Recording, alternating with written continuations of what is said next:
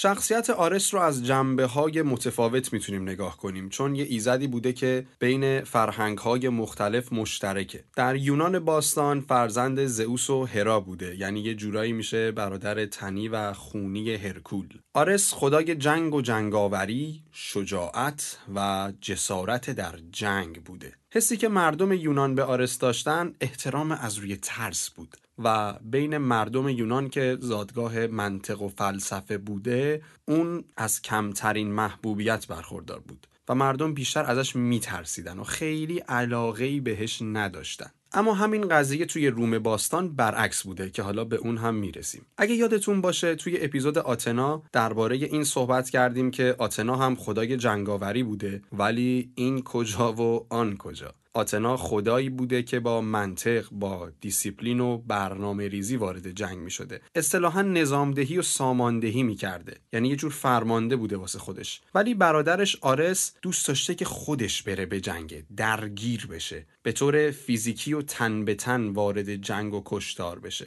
اون علاقه خیلی زیادی هم به خونریزی داشته. به همین دلیل مردم یونان خیلی دنبال روی اون نبودن. داستانهای خیلی زیادی هم داره.